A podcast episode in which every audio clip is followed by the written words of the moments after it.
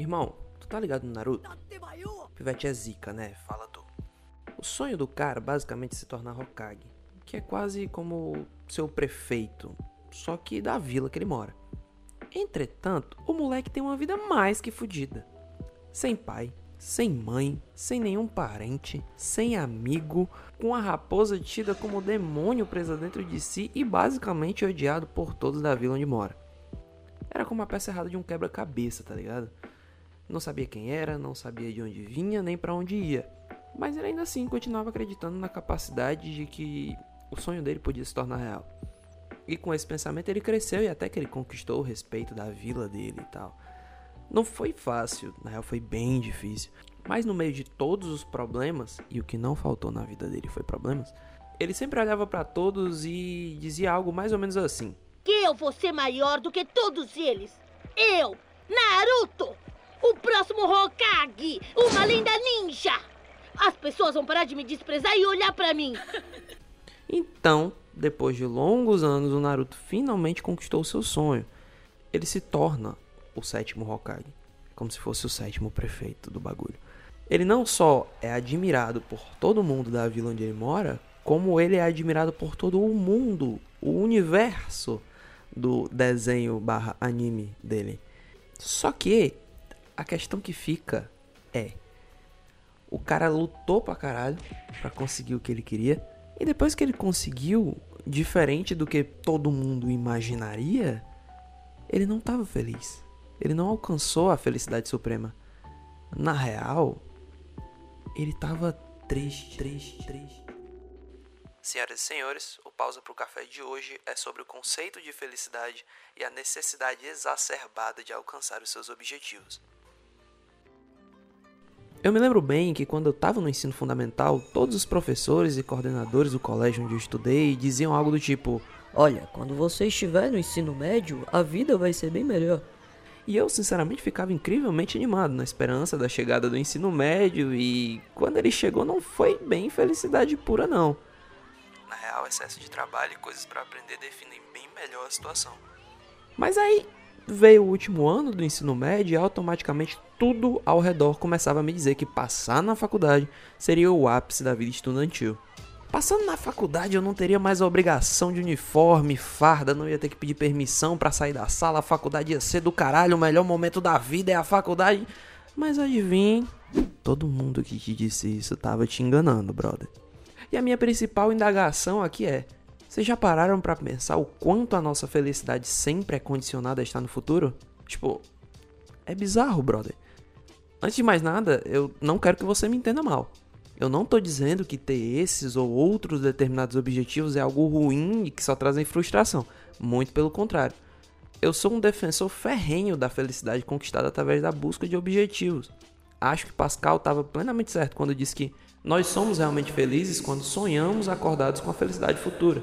Mas acontece que o excesso de paixão pelo objetivo a se alcançar muitas das vezes faz você criar cenários e elucidar narrativas que não condizem com a realidade daquele objetivo quando for concluído. Muitas pessoas, por exemplo, passam tanto tempo imaginando a vida de patrão que vão ter quando abrirem o seu próprio negócio. Mas eles esquecem que ser empresário é trabalhar duas a três vezes mais que os seus funcionários, não ter sábados, domingos ou feriados e ser mil e um utilidades. Isso se você quiser que o seu negócio caminhe minimamente para frente. Vocês pegaram a visão do bagulho? É esse tipo de pensamento exagerado que é um fator crucial para a infelicidade no quesito da conclusão de objetivos. Porque você passa muito tempo imaginando o que seria e esquece de lidar com a realidade daquilo que você conquista. Mas então, existe uma forma de se ter plena felicidade? Olha, se você conseguir essa resposta, por favor, me manda um WhatsApp. Não, sério mesmo manda um WhatsApp, eu tô necessitado real. No dicionário, a felicidade é um estado de espírito, estado de uma consciência plenamente satisfeita. Essa definição por si só já complica mais as coisas porque é algo muito subjetivo, já que só você poderia dizer qual seria o seu estado de consciência plenamente satisfeita. Mas um certo dia eu ouvi uma definição que me esclareceu muita coisa. Clóvis de Barros Filho disse uma vez que a felicidade é um instante de vida que vale por si só. Para ele, basicamente, a felicidade está contida naqueles momentos que você deseja que nunca acabem. E eu gosto muito dessa definição. Acho que a gente pode chegar a uma conclusão lógica de que a felicidade não é um ponto final. Ela não está unicamente no fim de um determinado percurso da nossa vida. Ela precisa ser sentida momentaneamente durante a caminhada que percorremos para alcançar os nossos objetivos. Sendo assim, é interessante que você passe a olhar um pouco a sua própria caminhada com outros olhos olhos de quem entende o valor das coisas que está vivendo e que sente prazer naquilo que faz.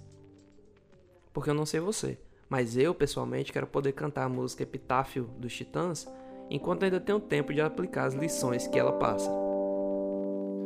Devia ter amado mais, ter chorado mais, ter visto o sol nascer Devia ter arriscado mais e até errado mais. Ter feito o que eu queria fazer. Devia ter complicado menos, trabalhado menos, ter visto o sol se pôr. Senhoras e senhores, esse foi o primeiro episódio do Pausa pro Café. Vocês não têm noção do quão eu estou hypado em fazer esse bagulho. Eu acabei de bater na mesa. Foi desnecessário, mas tudo bem, faz parte.